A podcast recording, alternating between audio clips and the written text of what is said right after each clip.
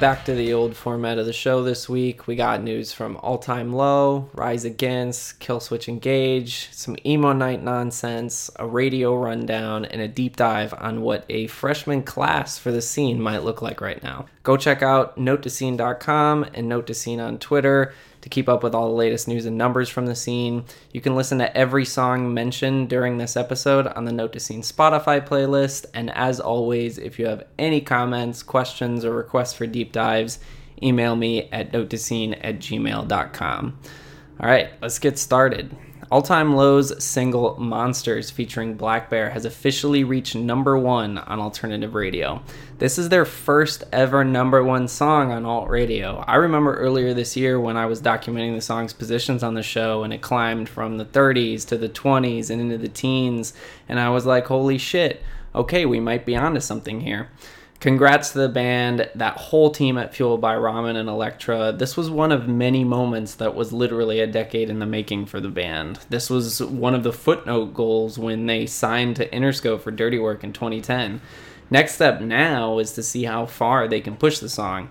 They need to get on Spotify's Pop Rising playlist, which is the gateway playlist to today's top hits, which is the biggest on Spotify. They're still only on rock playlists, which sucks considering blackbear should have already been enough to get their foot in the door in other genre playlist realms. But regardless, this is a massive win for the band, and I'm excited to see where they can take this momentum that it's giving them. There's new life in All Time Low, and that's really dope to see.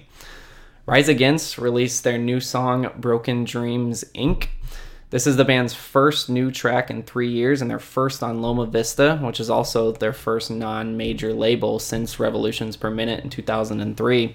The song is taken from an upcoming soundtrack to Dark Nights death metal. It's a great track, total throwback vibes, old school Rise Against D beats. Tim still sounds like classic Tim on the mic. It's got a really solid hook honestly, it took me back to the Siren Song era, which is really, really cool to hear in 2020. RA was never part of the scene, but they definitely had their impact. Swing Life Away will always be an emo hit, and a song like The Good Left Undone is a straight up post hardcore banger. Always had love for this band, and it's cool to see them still pumping out bangers almost 20 years into their career. I'm at an 8 out of 10 on Broken Dreams Incorporated. Emo Night Brooklyn announced that they were throwing an event this past Friday in fucking Oklahoma. Word spread and they caught some major heat for it, rightfully so. So they apologized and shut it down like within 24 hours. I mean, come on, guys. Emo Night should have been canceled before the pandemic. I don't know what they're like in fucking Oklahoma, but in New York and LA, they are absolutely insufferable. The worst events you can go to as a fan of this kind of music. Some things are never going to be the same after the pandemic is over. Let's make one of those things emo nights never coming back. On to some better news. Killswitch Engage goes platinum. My Curse, which was the lead single from their 2006 album As Daylight Dies, is now a platinum certified song, which means it has sold 1 million total units across traditional and streaming equivalent sales. The band also had the end of Heartache and their cover of Dio's Holy Diver certified gold, which means both songs have sold over 500,000 total units. These are really cool wins for the scene, even when they happen with adjacent bands such as Killswitch. So, congrats to them and their whole team and everyone who was around during that time. On to this week's radio rundown. Aside from All Time Low's massive moment at alternative radio, rock radio is looking a little dry for the scene right now. We have I Prevail's Every Time You Leave at number 14, up 8.4% in plays from last week. I mentioned it when this song debuted on the chart earlier this year. I Prevail is a pretty safe top 10 bet at this point, and it wouldn't even be a surprise to see them break the top 5. Bring Me the Horizon is up to number 19 with Parasite Eve, and it's also up 14% in plays. This has been a super, super slow burn for the band, and, you know, like I said, if they wrote a different fucking song, they could be at alternative radio right now. But for what it is, glad to see it break the top 20. This next one is a bit interesting. Bad Omens have broken the top 30 with their song Limits at number 29. We'll see if they can climb any higher in the next few weeks. Fit for a King's new single, Locked in My Head, has been submitted to rock radio and is getting a few spins. It's at number 35. We'll see if they can break the top 30. Asking Alexandria have submitted their song, They Don't Want What We Want, and Motionless in White have submitted their fantastic cover of The Killers' Somebody Told Me. So we'll see if these can make their way up the chart in the next couple of months. That Motionless in White cover is absolutely fantastic, and Chris totally killed it. So I'm actually really excited to see where they can take this song. That's it for the radio roundup this week. On to this week's deep dive. So, we just got done rolling out this year's freshman class over at XXL, and honestly, with everything that has happened this year, I cannot believe we actually made it happen. But we did. And for those of you who don't know, every year XXL, which is a hip hop magazine, puts together around 10 or so up and coming rappers that we think are the next to become superstars.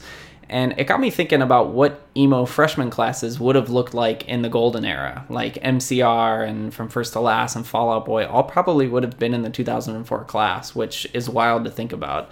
But then I got to thinking about if the scene still existed now, what would a 2020 class look like? So I put together a list of who I thought would make the cut based on streams, sales, and overall social conversation. There were definitely some that would have been on here even just a year ago that I felt had dropped off at this point in terms of momentum. Who knows? Maybe at the beginning of 2021, we'll put together an, an official freshman class for the scene. But with how things are and how non existent the scene is in a commercial sense, I don't even know if it would make sense. But we'll see. Like I said, I just had some fun with this and I literally did it in my downtime. So let's see which bands made the cut. Static Dress. 2004 Screamo revivalists who take the classic riffs from Emo's golden era and throw them into a blender of absolute chaos. I haven't been this excited about a band in a very long time. They currently have four songs out, all of which have somehow gotten better and better with each release. Their latest is called For the Attention of, and it will take you right back to when you heard bands like Underoath and From First to Last for the first time but the energy they bring makes it feel new at the exact same time. And the cinematography behind the band is absolutely something to note. It's looking like all of their videos are connected in some way, so it's cool to watch the concept they're building in real time. They don't have any massive numbers yet. Their biggest video currently is for their debut song, which they put out over a year ago now, and it only has 42,000 views. But on Spotify, they only have 17,000 monthly listeners. All three of their previous singles before this new one have broken six figures, though. The pandemic definitely stifled a little of their momentum because right before it hit, they had just gone out on their first tour run, opening for counterparts in the UK, and the social buzz was definitely picking up on Twitter. The one thing I'm worried about with these guys is the time it takes them to release things. I work in hip hop right now, and the pace is so much different than anything in rock. I totally get that it takes time to do things with a full band, especially when you're independent, but attention spans are only getting smaller, and I worry about retention rates of bands who get hype by delivering on music and then kind of leave fans hanging for a bit. Nevertheless, I'm so excited to see what else these guys have in store. If you missed 2004, Static Dress is definitely for you. Next band, Stand Atlantic a pop punk band from Australia on Hopeless Records that feels like 2007 Neon meets 2020 EDM pop. Their new album, Pink Elephant, is an incredibly refreshing take on the genre, and I highly, highly recommend it. Songs like DWYD and Soap are perfect examples of taking a proven formula and updating it with elements of the current day. And damn it, they're just catchy as hell. The album did a little under 2,000 first week over here in the States in August, which, with everything considered, isn't all that bad, and it's kind of impressive. Even more impressive, they have just over 500,000 current monthly listeners on Spotify. That's more than Real Friends, Boston Manor, The Wonder Years, Knuckle Puck, and a ton more modern pop punk bands. Keep an eye on Stand Atlantic. The floodgates might just open up for them once the pandemic is over. Spiritbox is our next band on the list. Anyone remember I Wrestled a Bear Once? After their original vocalist, Krista Cameron, left the band, they recruited Courtney LaPlante to take her place. She was with the band for what would be their final album, and then she formed Spiritbox with her husband, Michael Stringer, who is also a member of Iwabo. Spiritbox has had a bit of a slow start, but the hype train is definitely rolling now, and they're pulling more of a Loudwire audience than a Rock Sound audience, which is definitely a promising sign. A lot of their music thus far has a fairly typical bounce metalcore foundation with an eerie element from Courtney's vocal delivery in both screams and singing. But like I said, the hype train is rolling from them now, and it's mainly due to just the two singles they've released in 2020 so far Blessed Be and Holy Roller. Blessed Be shows a more ethereal side to Spiritbox's rock approach. This could absolutely get some momentum on rock radio. Holy Roller is what seems to be what got people really talking, though. This song is a perfect showcase of Courtney's range as a vocalist, both melodic and chaotic. Then the video came out, and it was a spin on that creepy ass movie Midsommar that came out last year. Courtney had some incredible makeup and costumes for it, and when accompanied with the song, just put it on a whole other level. That vid is about to crack a million views on YouTube alone. Then she uploaded a one take vocal video of the song to YouTube, and people just lost it even more. They seem to really be gravitating to her and her insane talent, which is really cool to see, and that clip alone has over 200,000 views. The band currently has 268,000 monthly listeners on Spotify and haven't even released a full album yet. I'm definitely excited to see what a full album rollout looks like from them, and once the pandemic is over, what kind of crowds they can start drawing on tour. Next band is Alpha Wolf. If you haven't heard of this band yet, pause this show right now and go listen to their song Akudama if you're looking for a breath of fresh air to metalcore, this is absolutely the band for you. A friend of the show and longtime listener Danny has been documenting their climb in monthly listeners to me on Spotify ever since the song came out earlier this year. And since they've dropped it, they've jumped over 100,000 new monthly listeners to 205,000. It's just an onslaught of this new metal infused deathcore that has a metalcore foundation, and they just make it work so fucking well. They've released two other singles since then Creep and Bleed for You. Neither of them are as good as Akudama, but Creep is just a stupid heavy diss track, and Bleed for You shows the band's melodic side, and it gives me some volumes vibes too. But the band's new album, A Quiet Place to Die, comes out next Friday on Sharptone Records, and I'm really excited about it don't expect any sales numbers, anything to write home about, just given everything that's going on right now. But I'm absolutely going to be watching their streams pretty closely because I think they're going to see a nice bump from it. Next band, If I Die First. I have already talked about this band a couple times on the show. This is a throwback Screamo supergroup formed by From First to Last guitarist Travis Richter and SoundCloud rappers Lil Lotus, Zubin, Nedarb, and the bassist and drummer from Ghostemane. They dropped their debut EP, My Poison Arms, in July, and it is literally everything you loved about 2004. Winding post hardcore riffs, falsetto cleans, fry screams, aggressive, love lost lyrics, and hooks that just get stuck in your head for days. The first single they dropped was Where Needles and Lovers Collide, and it's a great starting point if you're listening for the first time. They released a very well shot video for the song that has over 100,000 views so far, and the song also has 243,000 streams on Spotify. Members of the band have said that they want to do this as their full time project, so we'll see where it goes. I see people hyping Lil Lotus as the future of the scene when he's literally just pumping out diet versions of things Lil Peep was doing six years ago at this point, and he doesn't have any numbers to back it up.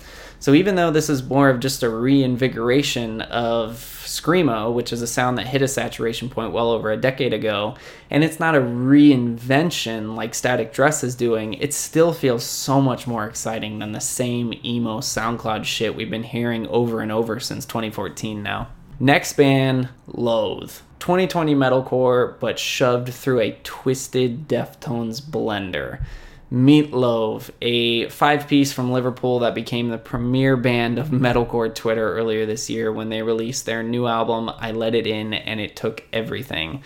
The hype is absolutely deserved. Don't listen to Anthony Fantano's review. The album is incredible, and there are way more elements to these songs that play than what he gives them credit for in that review. But still, props to him for taking the time to give this album a review. He absolutely did not have to. That's a great look for a band. Two Way Mirror is currently the biggest song from the album with 1.3 million Spotify streams and nearly half a million views on YouTube. It really shows the band's progression in the Deftones core, and if you judge them off this song alone, I can totally see why people would just write them off. But then you have a song like Aggressive Evolution, and it's a stupid heavy track with almost an industrial mechanical feel that gives way to a hook that feels like it's from a different realm and it will get stuck in your head after you pass away. It's so catchy. If you haven't yet, give this album a listen through. There are a lot of layers to it, and a good chance you'll find something you dig. Final band for the list as it stands right now is called Avoid, a whatever you want to call it core band from Seattle, Washington that sounds like 2006 Story of the Year on one song and Chelsea Grin on the next. And the entire band loves NASCAR. They released a song earlier this year called Flashbang. That's just a straight ripper. You can't tell if it's throwback post hardcore, modern radio rock, or some weird metalcore hybrid, but damn it, it's just a fucking banger. The most recent song they dropped is called Song About Jane. It takes a page from current day Bring Me the Horizon. It's a synth heavy modern rock track with a surprising lack of tricks from this band, but absolutely gets the job done. And it honestly is the best shot they have at getting some traction at rock radio with the right push right now. Rabab and I actually got the advance of the band's new EP, The Burner, last week, and we were arguing over whether or not it was the right song to push as the single. I was on the no side, but I was definitely wrong. This song is absolutely my least favorite on the EP, but it just fits the current market right now. But holy shit, the rest of this release is a fucking roller coaster in the best way possible. I'm not even sure if I'm supposed to talk about it because it doesn't come out until November 6th, but the three other songs on here are just out of this world. Like I said earlier, 2006 Story of the Year, Chelsea Grin and tossing some old school Three Days Grace in there too. This band fucking rocks, and I am so excited about their future. I'm hoping for really big things. Thank you so much for listening this week. If you have any requests for deep dives, email me at notescene at gmail.com. You can subscribe to the show wherever you listen to podcasts. Follow Note to Scene on Facebook, Twitter, and Instagram. If you enjoy the show, please drop a review on iTunes. I'd appreciate it very much. Until next week, stay safe, and I'll talk to you soon.